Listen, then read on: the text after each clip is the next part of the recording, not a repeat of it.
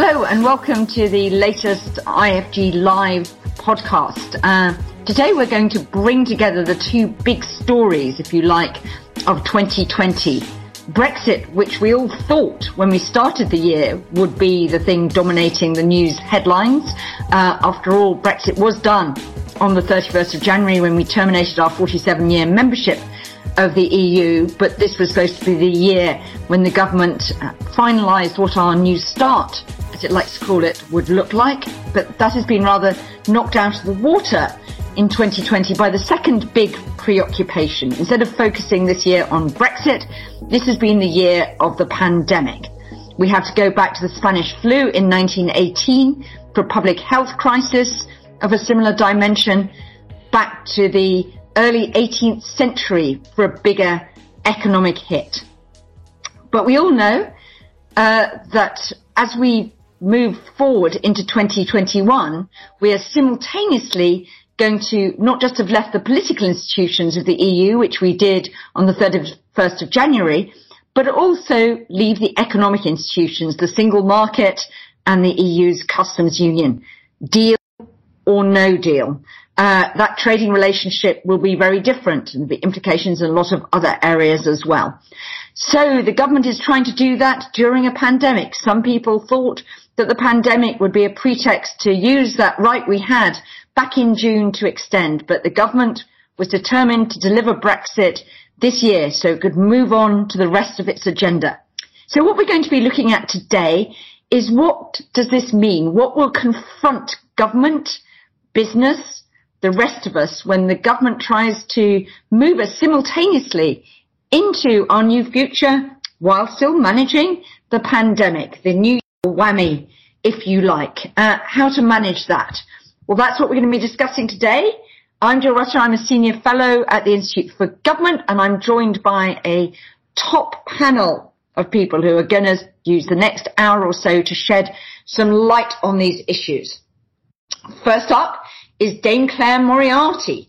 Uh, Clare spent last year, 2019, marching government up the hill of no deal preparations a number of times and marching back down again.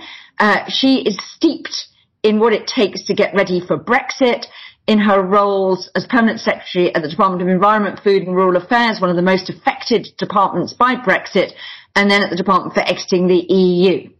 Uh, Clare is no longer a civil servant, but has a long career. She's also worked in transport as the Director General of Rail, and I first knew Clare when she was at the Department of Health uh, where she's, uh, which is also a big actor in all of this, of course. Then, delighted to be joined by Tom Riordan. Tom is Chief Executive of Leeds City Council, currently I think in Tier 3. Looks suspiciously at Tom. Yes, in Tier 3. Um, but Tom is notable for having been seconded in to help with test and trace during the summer to try and get uh, working well. So we're going to be asking Tom about what this looks like from local level and the logistics side that the government is going to be confronting. Then my colleague Jeff, Professor Jonathan Portes from King's College London, Professor of Economics and Public Policy, associated with UK in a Changing Europe. Jonathan is an economist and Jonathan has written extensively on the economics of both COVID and Brexit, but also might bring to bear some of his experience in helping the government through its reaction to the big economic shock that sort of minor little incident of 2008 called the global financial crisis, where Jonathan was chief economist at the Cabinet Office. And last but absolutely not least, uh, my colleague from the Institute for Government, Alex Thomas. Alex is Programme Director for Civil Service Issues at IFG, has already done some work writing about what uh, the government's uh, COVID decision making looks like, what went well, what could have been approved. But before joining IFG last year, uh, was in charge of no deal planning at DEFRA and before that in charge of animal health and welfare there. So that's a pretty top lineup, I think you'll agree. So let's get stuck in. I'm going to start with Brexit and go to you, Clare. This should all be pretty easy, actually, shouldn't it? Brexit preparations, at least inside government, because after all, we kept on preparing for no deal last year. The government's had, even if it's been sort of slightly hit for six, by COVID, it's had an extra year compared to some of the uh, timetables you were looking at last year.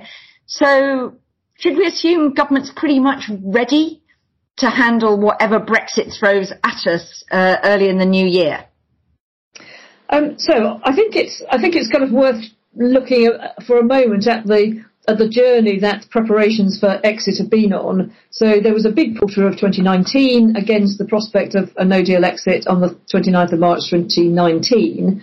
Um, that felt uh, very much as if we were kind of picking up things at quite a late stage and uh, and trying to work out what to do. There was a much more concentrated and organised effort uh, in the run up to the 31st of October.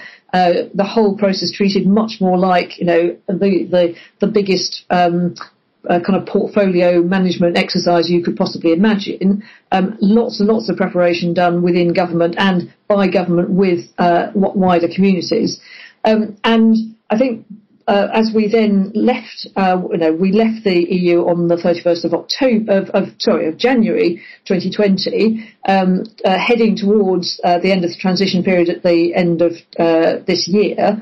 There was an understanding that lots of the preparation that had been done uh, would still be applicable because it was clear that things were going to change. The sort of deal that the government was seeking was going to involve quite a lot of change to everyday practices and a lot of the systems that government had developed would be needed in any case. And at that point, you know, at the beginning of the very beginning of this year, it looked as though there was at least a reasonable amount of time to, you know, to test, to embed, to solidify, to be ready, and to work with particularly, you know, on business uh, and trade readiness. But obviously, what's happened is that the um, the pandemic has kind of knocked all of that for six, and so the the the, the effort that everybody was expecting to make um, has been, uh, you know, has been inevitably uh, not as great as it uh, as it could be, and I think that is more particularly on the uh, on the business and trader and, and individual citizen readiness side than probably government itself, where an awful lot of stuff had been done and banked. I think, the, but the other thing was it was always going to be a question. There's lots and lots that you can do ahead of time. You can plan for it. You can test and have things ready. But there are always going to be things when you actually leave that, that don't turn out the way you expect. So it's it was a kind of almighty program, but it was always going to have uh, a very uncertain element uh, at the end of the process when we actually left and found some things that we hadn't been able to spot in advance. And those are obviously still there, and they can't, some of them, be known until we actually get to the point of leaving. So I think there's a there is a kind of general preparedness question where government, I think, you know, from what I saw before I left government, was in a reasonably good place, but has inevitably people have been have been very uh, kind of pulled in different ways and distracted. I think the the extent to which uh, the traders are ready is, I think, much more questionable because the bandwidth has just hasn't been there. And the capacity in the system to respond to what will inevitably be a set of unknowns uh, on the 1st of January is less than it would have been uh, in any other circumstances. So you rightly say that actually the things that are going to surprise are the unknowns, but uh, do you have any sort of sense from your preparations last year of where you might be particularly concerned that some of those sort of unexpected eventualities might crystallize? Are there any sort of areas where you're quite worried that actually there is scope for something happening that you hadn't expected?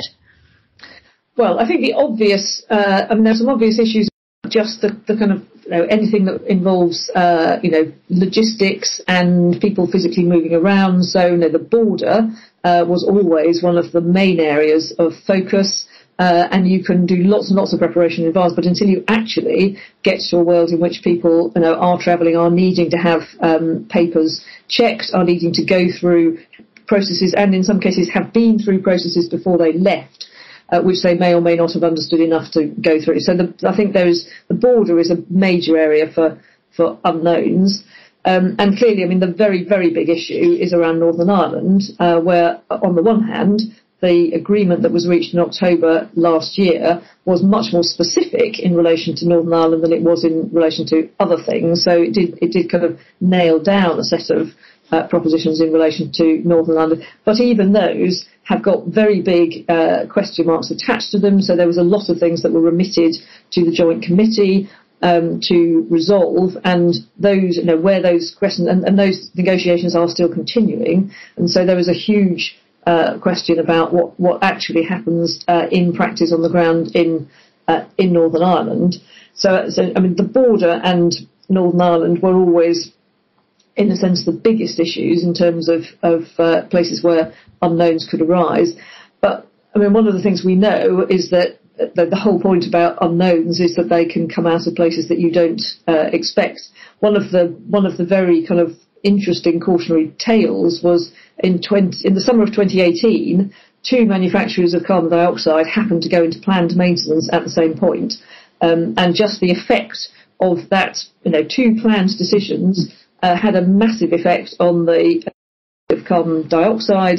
Uh, it manifested first in kind of slightly light-hearted stories about what it was going to do for pins at Wimbledon, but very quickly became a serious issue because you need carbon dioxide for meat processing. If you can't process meat, then you can't, you know, you can't, uh, you, know, you, you, end up building up, uh, you know, stock on farms that can't be processed. It turns out, you know, carbon dioxide is important for water, all sorts of things. So one small, this is a classic, a classic example of the of the kind of butterfly flapping its wings. That one small thing in a, an area that nobody was particularly expecting to have an impact uh, produces a big ripple effect. And I think the thing about the unknowns is that every single unknown that has been seen has been kind of trapped and diligently put into a you know a, a planning system, and somebody has found a solution and things have been worked through. Um, but I used to say there will be another dozen that we haven't seen and we won't be able to see until they actually come and uh, you know pop up in real life. Um, one last question to you before I'm going to move on to the COVID side with Tom. Um, does basically, if we get through the first couple of weeks of January, can we, um, whether that, can we then basically say that's okay. That was when we expected difficulties. Now we're reverting to normal. Or do are there things that will pop up that won't, you know, emerge early, but where the government will have to be, you know, on watch for weeks, months, maybe that issues may emerge that it didn't anticipate. I don't know quite what your planning horizons were when you were looking at this last year in DExEU. Um, I think there will. I mean, there will. It will certainly be quite a long-term question. Uh, I mean, because there will be some issues, as you say, which will be very immediate. So the question that people have always been thinking about is what happens, you know, on day one at the border, uh, you know, when people turn up, and despite all of the best efforts of everyone involved, there will be people who turn up without the right paperwork and who therefore won't be able to be processed. And and, you, and there's, I mean, I'm sure the planning has moved on hugely over the last ten months, but just the logistics of how you turn a lorry round uh, and send it back out again. So there will be a, an immediate set of issues. Um, and those, you know, probably uh, those can be resolved relatively quickly. There will be other things, I'm sure, which will be slower burn. I mean, at the moment, in a, partly to do with COVID, um, because at the moment people are travelling very little. So one of the things that used to exercise us in uh, in DEFRA was pet passports. Um, you know, one in ten of all cars uh, travelling through uh, the Channel Tunnel uh, in the, you know, certainly in 2017 or 2018, you know, had a pet um, with them. So that's a very large number of people having to change uh, what they're doing. So we might have expected over a Christmas holiday, lots of people going away to stay with friends and family, that there would be lots and lots of kind of people and pets coming through back through. That isn't going to happen, um, I think, because of COVID. But there will be be some issues like that that don't happen to turn up until later, and there will be some issues to do perhaps with um, you know supply where uh, it takes you know people start off with um, you know their normal supply in in warehouses that gets drawn down, and so you might get hit with a problem in say six weeks' time when the supply chain becomes more fragile, um, having been having actually sailed perfectly happily through the first couple of weeks. Okay. Alex, I'm not sure whether you have anything you want to add to Clare's list there. Well, only, I mean, Clare brought back memories there of uh, carbon dioxide shortages and pet passports and all that. So that was uh, uh, sort of um, uh, part happy, part traumatic. Um, but uh, but no, I mean, I think just to, to pick up on the, the where, where, Clare started really in terms of the uh, the capacity in the uh, system and the preparedness uh, falls you can cut it lots of different ways but I, I always think of it as sort of three types of things. The first is the the systems that people have been working on to whether it's in HMRC to process customs uh, you know, customs declarations or uh, in DEFRA uh, on animal movements or animal product movements or whatever but the systems were you know, my, my sense was pretty fragile in uh, early 2019, as Clare said, they would hopefully just about have held together, but we were all a bit nervous. Um, uh, and those are the things that uh, where there has been a real benefit to having a longer period to test, to prepare, to make sure those systems are more resilient. So, uh, you know, in terms of uh, the capacity in the system there, there's, there's, um, you know, I'd be more confident on, on those, so there may still be issues. And the second kind of bucket of things, as Clare was saying, is the, the contingency response. Uh, and the uh, classic sort of government um, uh, civil contingencies planning. Lots of work went into reasonable worst case scenarios, uh, identifying that. Um, by definition, when you get into a civil contingency uh, uh, uh, event, something has gone wrong. But uh, I would I would back the government to be uh, you know as as on the front foot as you can be uh, in terms of responding to those that type that, that, type of sort of crisis event. and then the third thing, as as as Clare was saying, not not to get too Rumsfeldian, but the unknown unknowns or the known unknowns and um, unexpected events popping out, particularly picking up Northern Ireland or th- th- there was a bit of a sense towards the end end of last year that um, uh, government was putting a lot of effort into trying to identify these things, but uh, quite a uh, some of it was sort of distraction activity almost. So you know we we found a problem, and so let's try and come up with a spoke solution for particular problem, um, uh, but uh, never never quite sure whether you know that was actually the, the, the area that we really should be focusing on, prioritising particularly particular goods uh, in queues in Kent or, um, or, or, or whatever. So um, so there's a bit of a sense of sort of um, uh, government finding finding problems to solve, which are all kind of good, sensible problems to solve, but not really knowing what the totality of this thing is going to look like. And I think that that still uh, that still remains the case. Okay, well, I don't think your reasonable worst case scenario had managing Brexit during a global pandemic that we hadn't seen for a century, which is, of course, the what we're now confronting. So I want to move on to Tom. Tom, you've been uh, involved in managing COVID day to day as chief executive in Leeds, but also working with Test and Trace. We've now uh, we're recording this on the day we move back to regional tiers in England. Then we have Christmas with the potential loosening, potential travel. So I just wondered, looking at all that, what's what's sort of on your watch list for the new year? Sitting uh, sitting in Leeds uh, City Council, what are you worried about on the COVID management front? I'm worried about lots of things, um, but the thing I'm probably most worried about is my uh, my staff because you've had a um, a group of people who've been working flat out for for uh, most of the year um, at the front line of dealing with a unique global pandemic none of us have experienced before, having to completely change the way that we deliver certain public services, um, and doing so after a decade of austerity, um, where you know the, uh, the the there's been a significant reduction in the numbers of people that you know local the local state employs. Um, so it's it's incredibly it's been incredibly challenging, um, and we are you know we're increasingly relying on a group of people who who have been, as I say, massively challenged and uh, and continue to be. So I think the keeping my my staff going is probably my main concern, um, and and creating the conditions for that.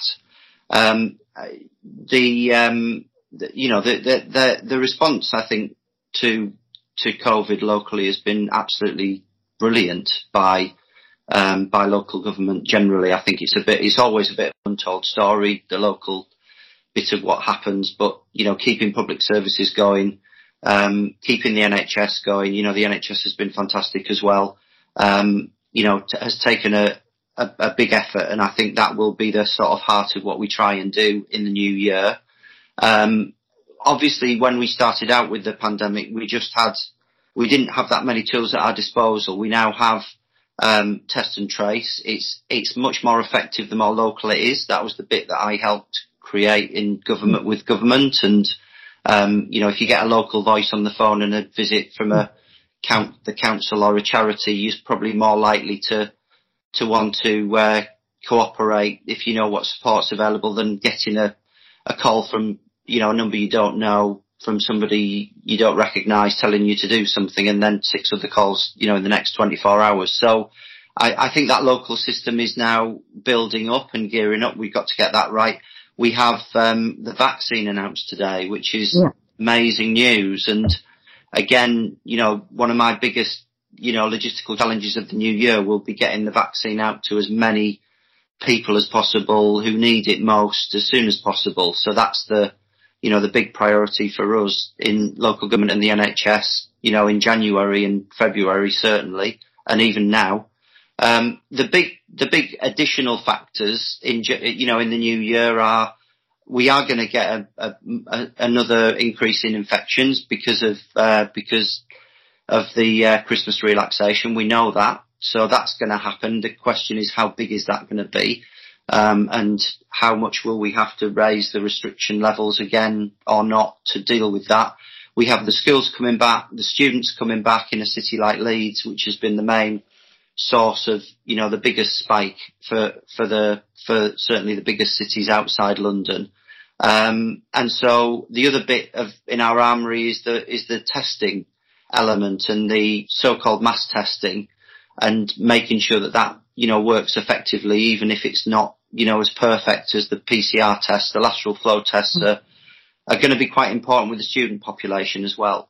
Um, so yeah, it, it's it's concurrency is an issue is a word that I hadn't heard much um, before um, now, and the last few months concurrency is for those of you who don't you know haven't heard that before is when you know you have all the you're you're an emergency planner and you're doing these war gaming of certain things happening. I've been in one myself, and I remember them you know, the, the, the train station had to shut down. Then we got a terrorist attack. Then we got a massive snowfall, and hmm. you you left there thinking, well, that won't happen in real in real life. And it's almost like someone's been watching us this year, seeing what else we can uh, deal with. Um, I'm just waiting for the four horsemen of the apocalypse to ride down uh, the hedgerow in Leeds at some point. But um, no, it's it's a challenge, and it continues to be a challenge. And I would say there's a there's a big big mental health challenge in all of this as well. There's lots of people who have been psychically affected a lot, who've lost loved ones, who haven't been able to see their friends and family, who miss the social interaction, who are quite fazed by you know the the the, the restrictions. Um, you know, I think all of that is going to play through in the new year as well, and we uh, we need to be alive to it and being we need to be kind to each other um, is the is the biggest thing I say to my my staff. So yeah, lots to lots to deal with, but you know we we we getting on with it in a very British way, and uh, and we you know like Clare and her ex colleagues, you know we all get on with it and we'll make it work, I guess. And Tom, have you had to sort of divert resources that you might have otherwise been spending in Leeds about supporting businesses with the Brexit transition or getting out public information uh, I know some local councils set up Brexit task forces to look at what that might mean, uh, but I'm not sure they've had the bandwidth to do that this year.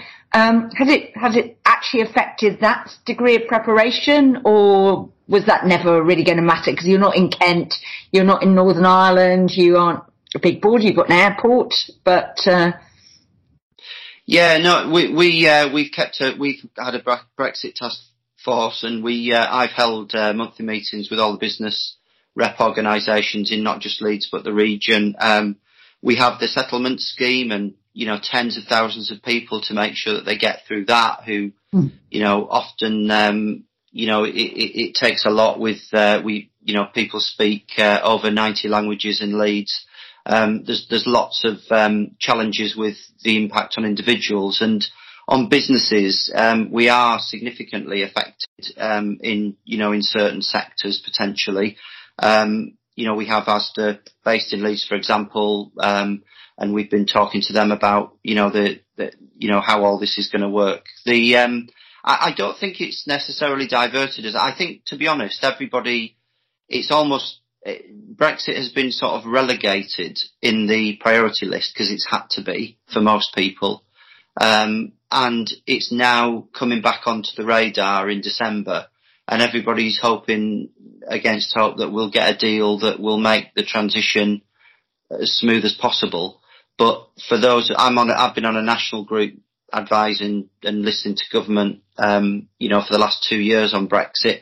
You know, I think Kent is going to be the biggest challenge. Um, I think some sectors are readier than others as well. having talked to the food retailers and and others, I think I think that side of government and that side of uh, you know, in some ways they they've said to me that the pandemic has been a dry run for Brexit because they've had to get their supply chains sorted and open, and they've had rushes on food at times and toilet rolls and things, and so um, I think that side of things I hear is people are more confident. It's the it's the smaller businesses who are who are all those things that I've described about my staff. They're tired. They they haven't got time to do the Brexit stuff. They you know they'll they'll cross that bridge when they come to it in some ways.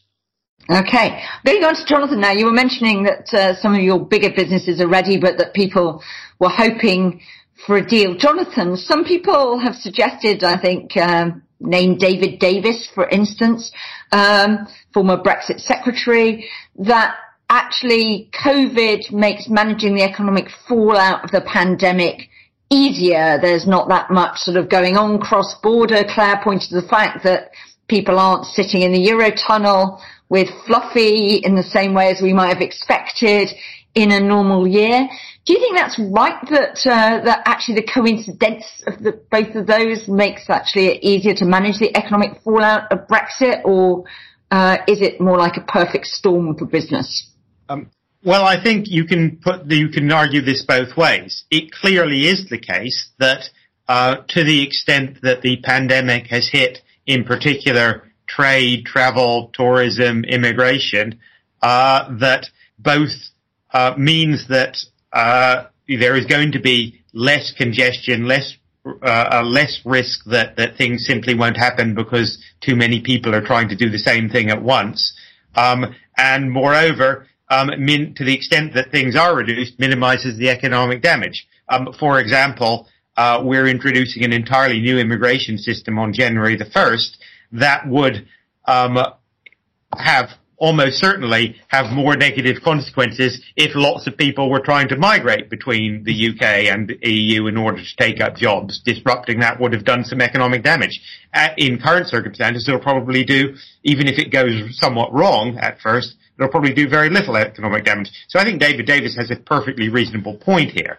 Um, on the other hand, there are also the uh, uh, the aspects that uh, uh, we've just heard, which is that people um, you know, people are, and businesses and government are all strained in all sorts of ways from the physical and mental on the one hand to the sort of financial on the other. Uh, um, you know, and, and perhaps most of all that people and businesses just don't simply have, simply don't have the bandwidth to cope with additional disruptions imposed by governments because of Brexit on top of the ones that have already been imposed because of the pandemic. Uh, I think, and this is more speculative, there are also risks that, uh, I mean, you, given that I'm now actually rather optimistic on our the economic prospects for recovery both here and elsewhere, uh, uh as vaccines are rolled out, I think actually uh, that that we'll see quite strong recoveries in demand both in the UK and in Europe. Uh, that in some ways we miss out on the potential upsides of that to some extent as supply chains are rebuilt, um, as businesses expand again, that Brexit in some sectors at least will act as a constraint on that and hence what could otherwise have been a very strong recovery isn't quite as strong as it otherwise would be. So we've heard that the government has a sort of sectoral dashboard. I think the Times was reporting this yesterday of the sectors that are most impacted and at risk because of COVID. The government's been notably reluctant to do very much on the economics of Brexit, and its backbenchers don't seem nearly as interested in that as they are in the economic impacts of COVID.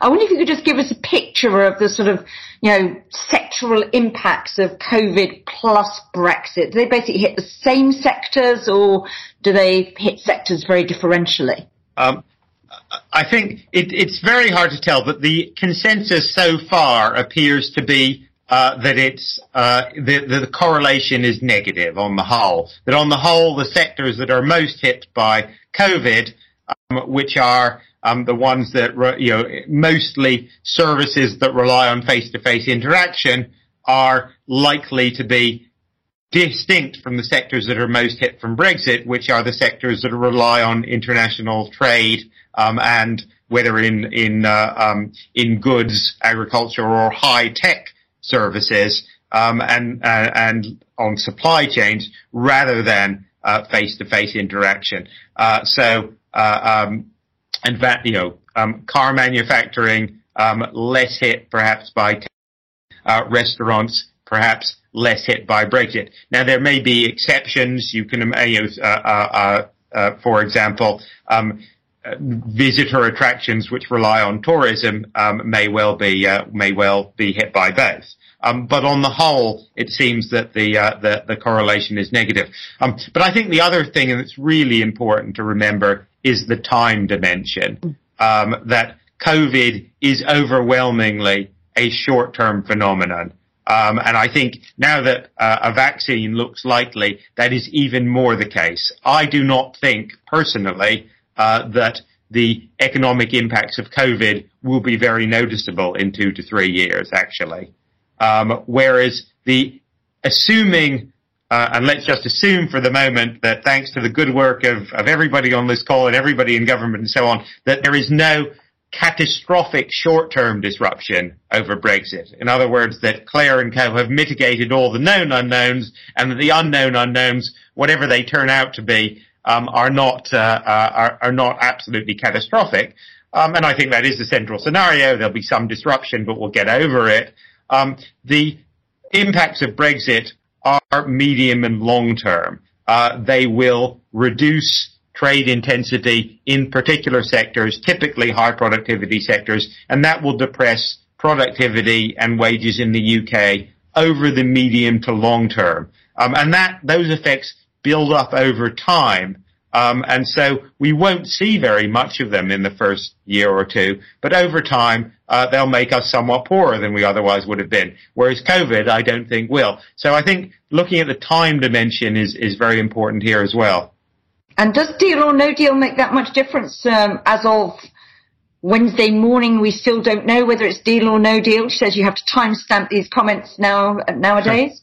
um, uh, I think uh, you know deal or no deal, as we all know, most of the legal, you know, legal and formal new restrictions on trade um, that will come into place with Brexit happen deal or no deal. Customs declarations, customs checks, health checks at borders, um, and indeed the new immigration system. All of those are deal independent, as as as, as it were. Um, I think there are two um, big ways in which deal or no deal, at least indirectly, matters a lot.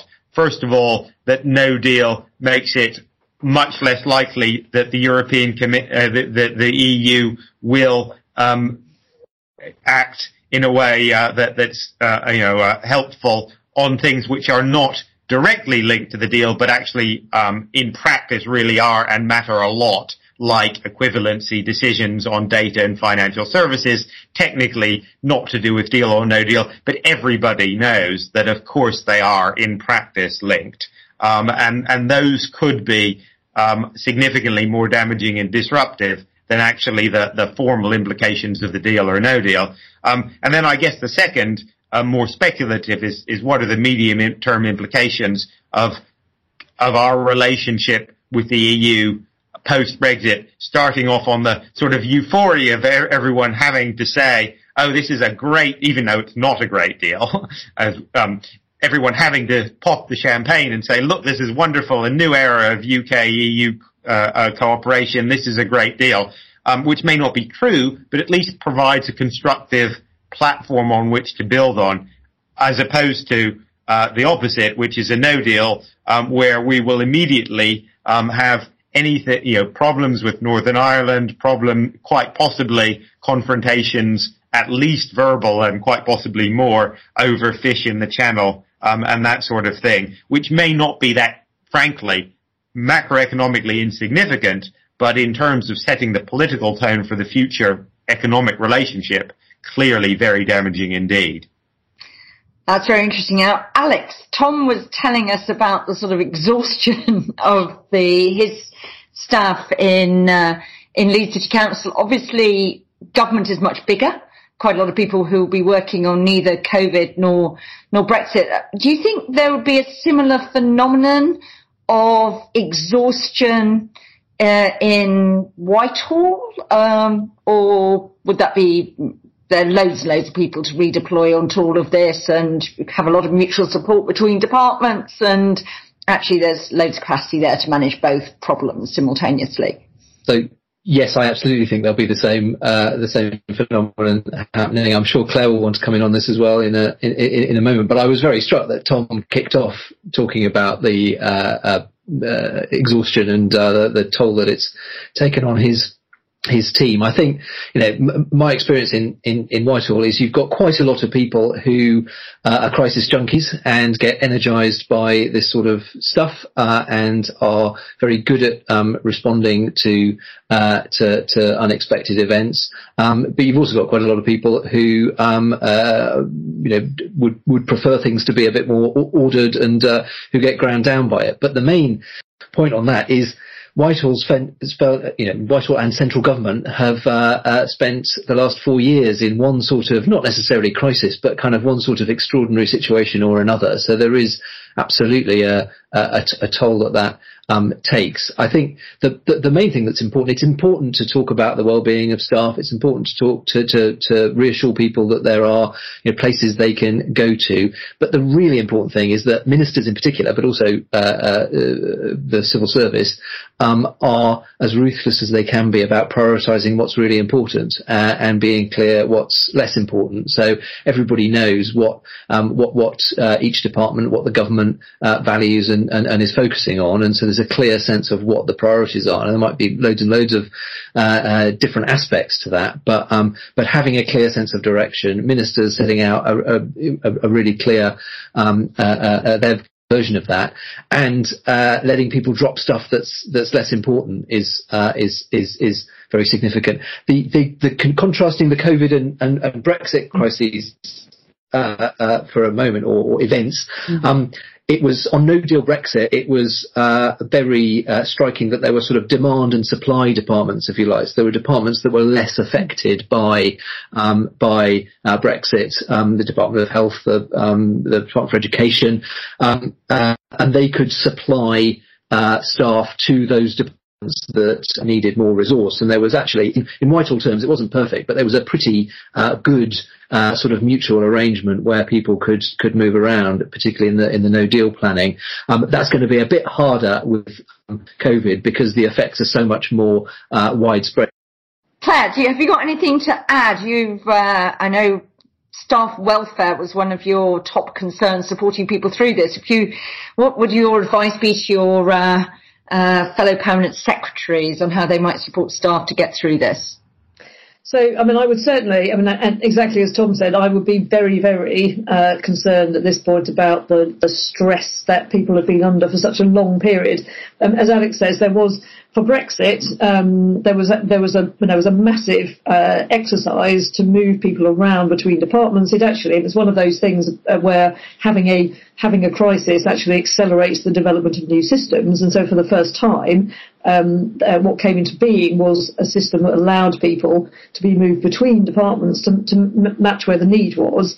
Um, but that, in a sense, just demonstrates that you needed all the people who were available to do the proper preparations for, for no deal Brexit. Actually, just I mean, you know, whatever whatever the exit route is, and whether there is a, a, deal now agreed, there is just a huge amount of work involved in being ready for the things that might come up.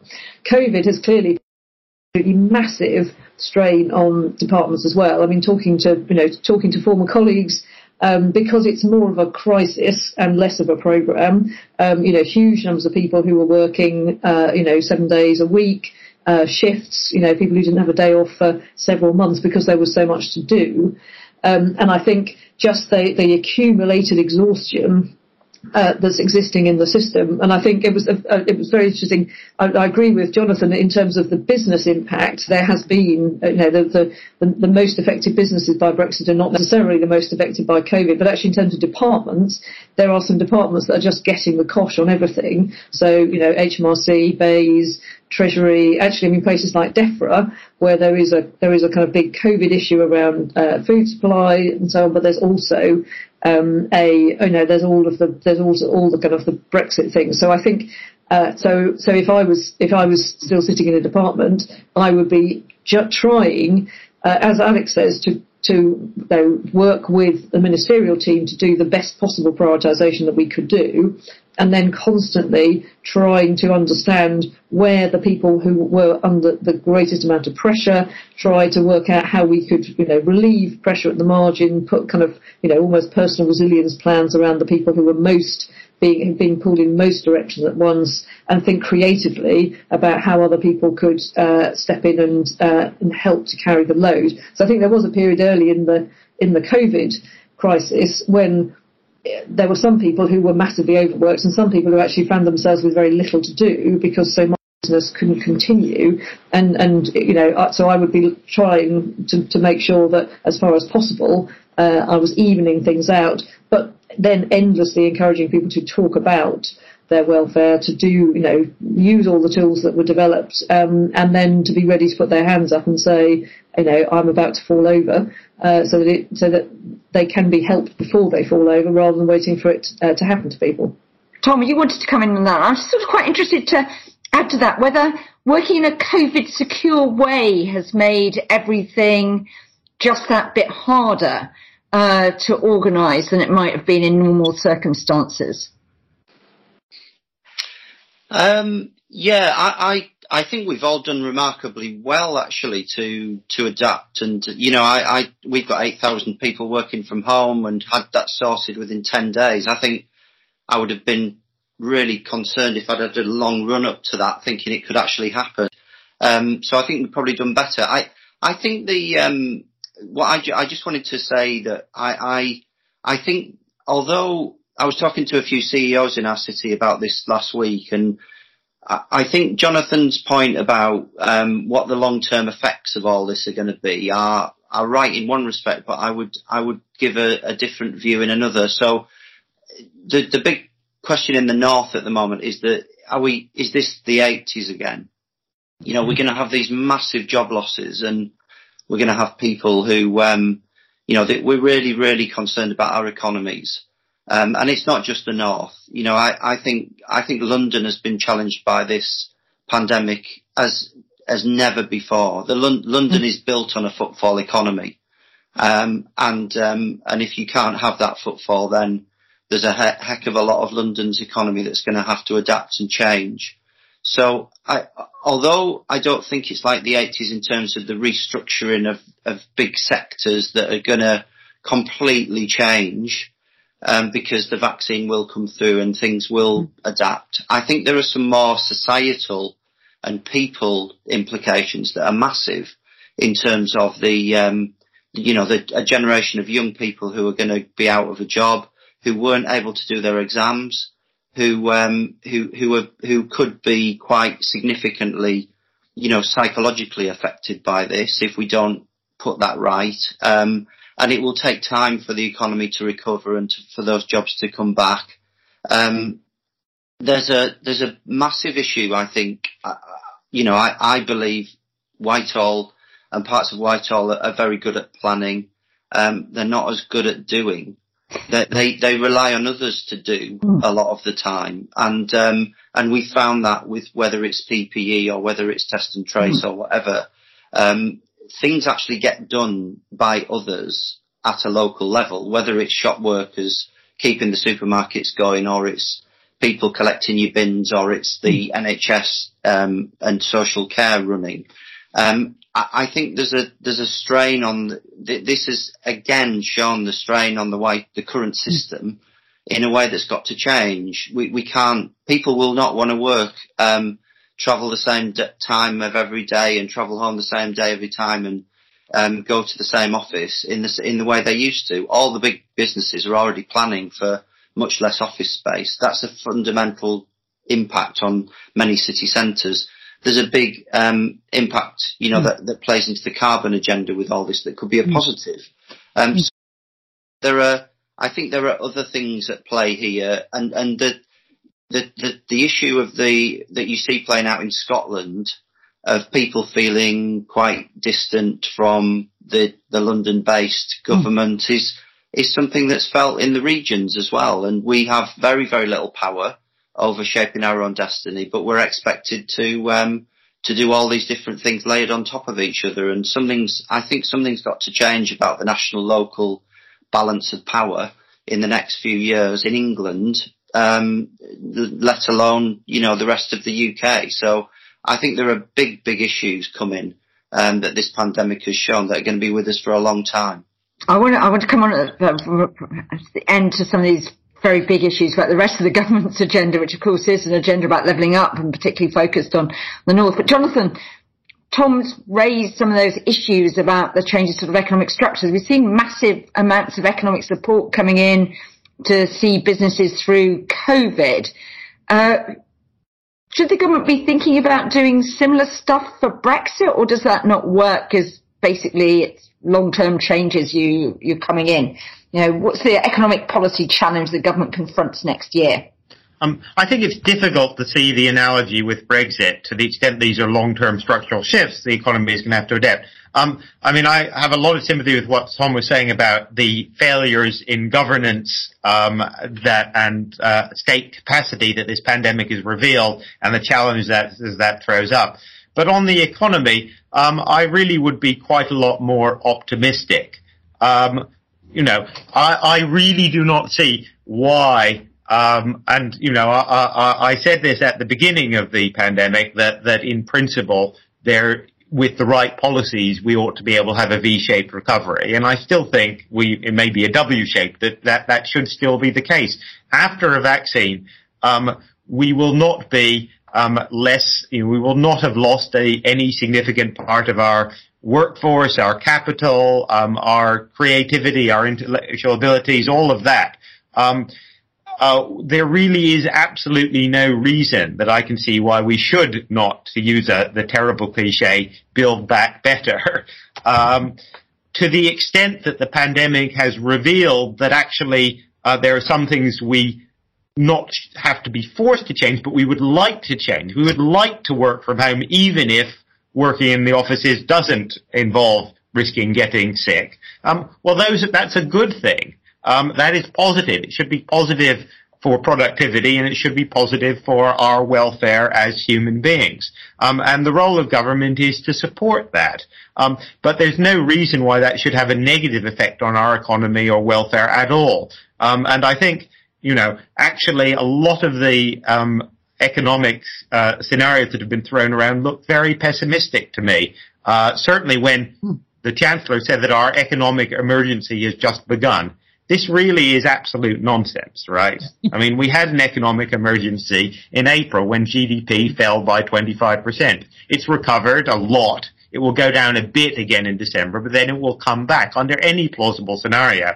And I think the, even under the OBR scenario, which looks to me quite pessimistic, we'll be back where we were in, in 18 months. I think it could be a lot sooner than that. Um, so there's no sense in where we're now any longer in an economic emergency. Uh, the question is, how do we, what does Build Back Better actually mean? And to, to me, you know, there are a lot of challenges there, as Thomas said, around governance, um, around, in particular, um, uh, decarbonisation. And I think, you know, if the government, as it now appears to be, is genuinely serious about a net zero target, that requires a degree of um, long-term policy commitment and state capacity, um, which is really, really going to be very challenging, very exciting, but also very challenging for the UK. Um, but that, in some senses, is far, far more important um, than COVID, um, and probably more important in some ways than Brexit. So, Jonathan, these sort of young people that Tom was worried about, people who've had a miserable time with their schools, come into a labour market where there are no jobs or have a totally terrible first year at university, turning up and being locked up. Basically, we just sort of tell them it's going to be, it's going to be okay. You know, you're not going to suffer from spending your first year when you thought you might be working unemployed because you might have had a job in retail or the hospitality sector or anything like that. Do you, you know, should we worry about that sort of scarring? We, we, should, we should worry about it and throw a lot of money at it. I mean, uh, if, if, you know, if unemployment is significantly higher, you know, assuming that, conditional on, on, you know, the rollout going reasonably successful, but if unemployment is significantly higher than normal a year from now, that's because policy is wrong. It's not because it's not COVID's fault, right? That is because we have got economic policy in the aftermath of the recovery uh, um, wrong.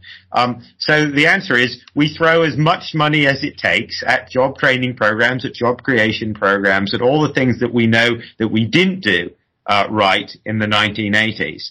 Um, this is a policy, an economic and social policy set of problems. It is no longer um, a health-related set of problems, and we we have the tools, we have the uh, the fiscal capacity to deal with these things. Um, we simply have to get on and do it. There is no excuse for not putting in the money necessary and the resources necessary to let kids catch up at school, um, to let uh, to ensure that there are jobs for young people. Um, we just need to, and again, this comes back to, to, to, to state capacity. But these are things we really ought to be able to do if we put our minds to it. There are no obvious obstacles to doing them.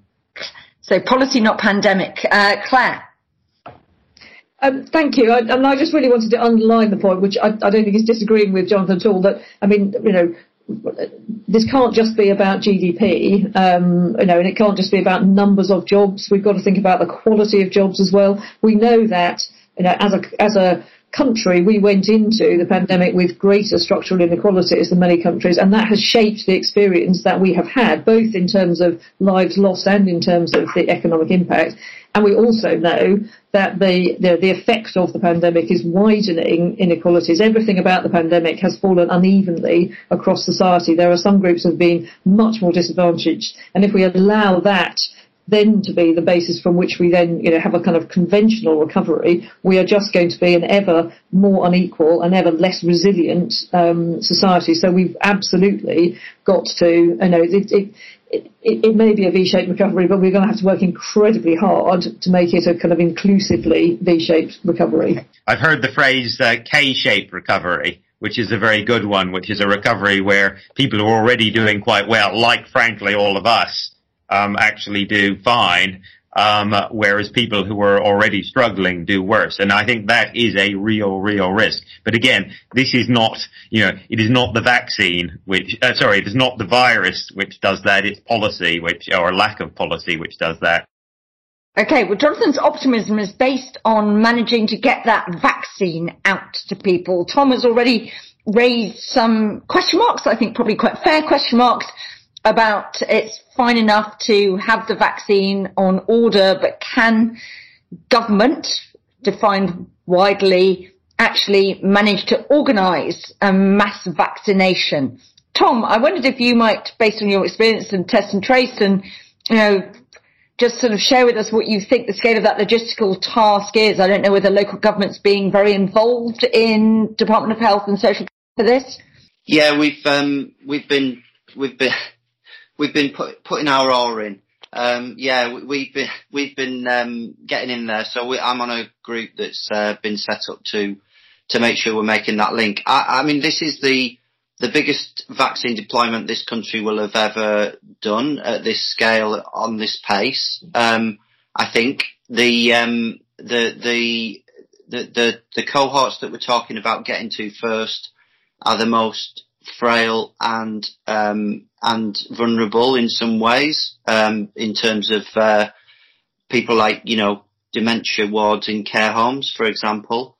Um, the uh, the the delivering things through the command and control approach that the NHS um, does pretty well at times to do certain things um, does not lend itself to the more um, fragmented and atomized nature of, um, for example, the care, the social care system or the domiciliary, domiciliary care system. So they are big initial challenges and the vaccines themselves and the nature of those and the way that you can deploy them and store them um, will have an impact on how quickly you can reach those different cohorts. We have communities who are very, very uh, skeptical about vaccines very, very worried about certain um, products, um, traces of products in them um, that we're going to have to deal with. And we have a very, very live and well organised anti-vaccine movement, very minority but very mm. vocal and very effective. So all of those things mean that we have a massive challenge. However, I think the early signs are that um, that we have two good um, core vaccines coming through. One, the Pfizer one, which is um, you know very very high efficacy, but difficult to transport outside major centres. So you will have that as the vaccine for you know deployment to the NHS staff and you know major cohorts who can who can access city centres and town centres basically. And then you'll have the Oxford vaccine, which is more, which is not high, as high efficacy, but um, much easier to deploy and distribute on a on a very community basis through the traditional networks of GPs and pharmacies. Mm. Um, so both of those things will be at work, and you'll probably have a middle layer as well, which is the sort of bigger centres in some of the population, um, you know, higher population centres across the country.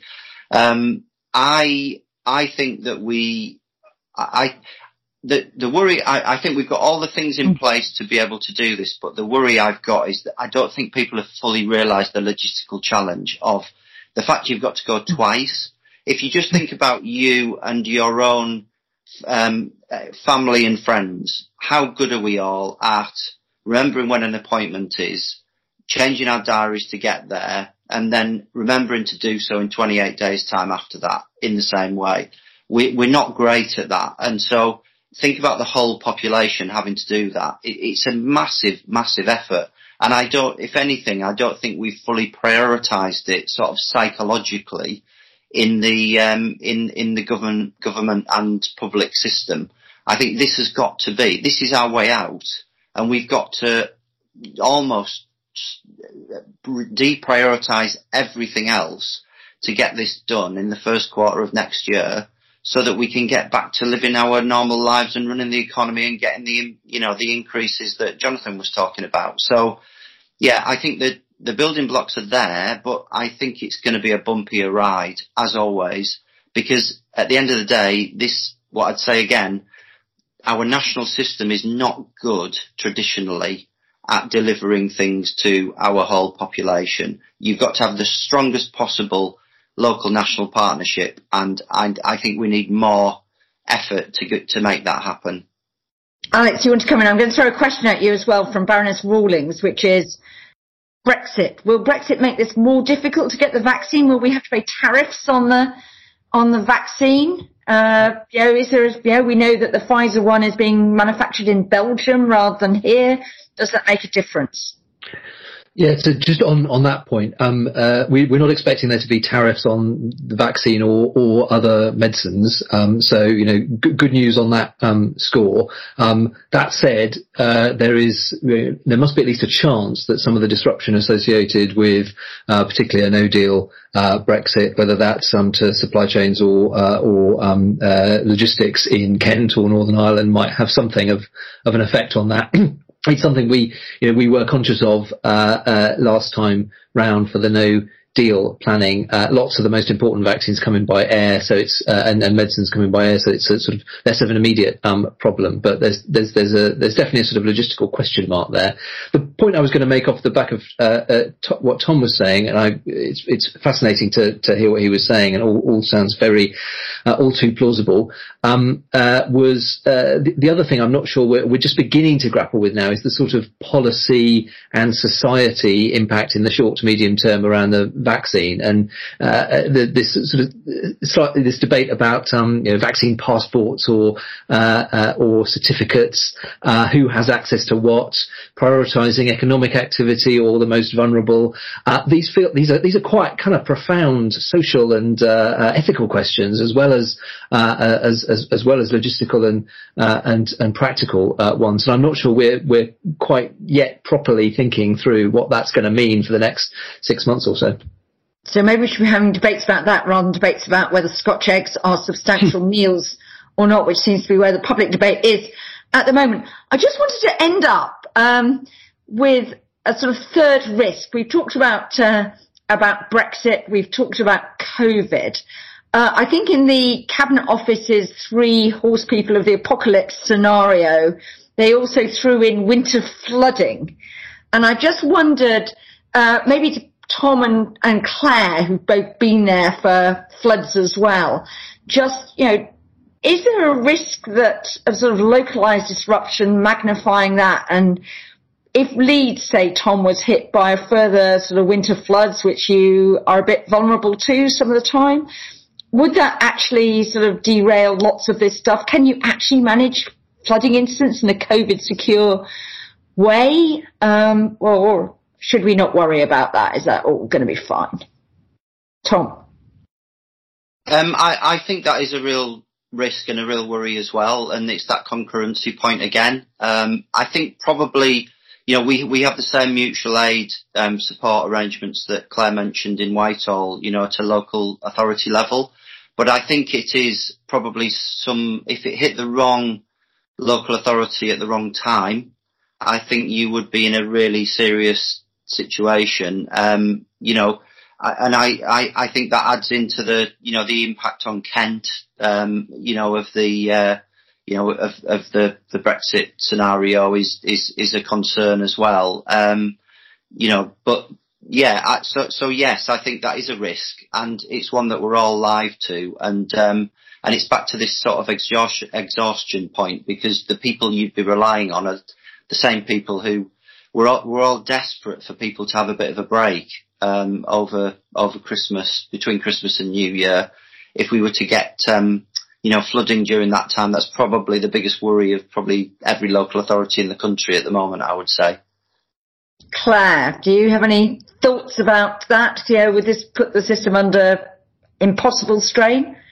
So I think, I mean, I think it would put the system under a huge amount of strain. I mean, as as as Tom says, you know, government routinely plans for multiple things to happen, um, and it's a you know it's a regular part of any kind of emergency planning that you don't just say what you know, how how would we manage with this particular uh, situation, but what would happen if something else came along on top in a sense, so you know, so early on when we were planning for Brexit, there was always this sense of well, what might happen alongside it. I don't think anyone envisaged anything of the scale of COVID. So to some extent, um, you know, the country's already dealing with something far bigger than anything it could have imagined, and there is a you know there is a real um, moment of realization, just you know, that people do do continue to rise to challenges beyond what you would think they could possibly do. And I think, you know, Tom's point about just, you know, just standing back and say what has been achieved is incredible. So on the one hand, I'm, you know, hugely uh, reassured to see what people can do. Um, and I think if there were to be flooding, there would be, uh, you know, a set of people would find another reserve and get on with it. But I think if this, this, you know, the more we have to do it, the more it calls on people, um, you know, the more people end up in a situation of extreme exhaustion. Uh, the only other thing I think to, to, say, which I think is going to be an interesting question, and again, I think Tom touched on it earlier, is the whole relationship between local government, central government. You know, a lot of lots of things like flooding incidents were traditionally managed very much at local level. The kind of, you know, all of the gold command groups are very much at local level. There's been a sort of growing accretion of national interest. You know, more things, I think, over the last 10 years have been managed through the national COBRA system. That's partly because there's a kind of public appetite for the government to be seen to be doing things, for, you know, the military to be coming in and filling up sandbags or whatever it might be. Um, and that's then fed through into planning for things like uh, Brexit and for COVID. And I think there's an interesting question about whether or not the the, the fact that you know, a lot of the COVID planning felt very centralised when you might get better better results by doing things at a local level, whether that is the end result of this process. But I think there's a real opportunity to stand back and say what is what can be done at, at local level, but what needs to be there in terms of you know, the authority and the resources for, lo- for local government to do the maximum, and therefore for national government only to do those things that it has to. Okay, I'm. Uh, I think we've run out of time, gone over our limits, and I don't want to uh, tie up people for any longer. But I think actually one of the really interesting things there is both Clare, Jonathan, Tom, uh, Alex have drawn attention to some of the big longer term issues. You know, the relationship between central and local government, how you actually put some meat on the big sort of devolution agenda, think about execution, which central government's not necessarily displayed itself as being that good at, think about actually the big issues Jonathan's raised about where do we really want the economy to go longer term, how can we do that? So there are huge, big opportunities. I think the one thing we have to hope for is, as Clare was talking about, people standing back, that people uh, at some point next year get the chance to stand back and look at some of these longer term issues. Because I think uh, 2020 has been an amazing year. I think early 2021 uh, needs to be an amazing year if we're really going to take uh, some of the opportunities to uh, restore trust in government by getting the vaccine rollout massively right. Um, hope Baroness Rawlings is reassured about the tariff point. Um, but we uh, hope it really is a year of building back better and reorientating uh, to all those longer term challenges. So I'm going to thank my panelists, uh, Jonathan Portes, Tom Riordan, Clare Moriarty and Alex Thomas. And remember, if you enjoyed this IFG podcast, you want to know more about Brexit preparedness, there is a big chat with the Brexit team on Brexit readiness and more events coming on that. Uh, so watch out for those. And of course, a welter of things discussing the response to COVID. So do go and find those and listen as well. And thanks very much for listening to the end. Uh, and now we can all go and take a breather and relax for a couple of minutes at least. Thank you very much.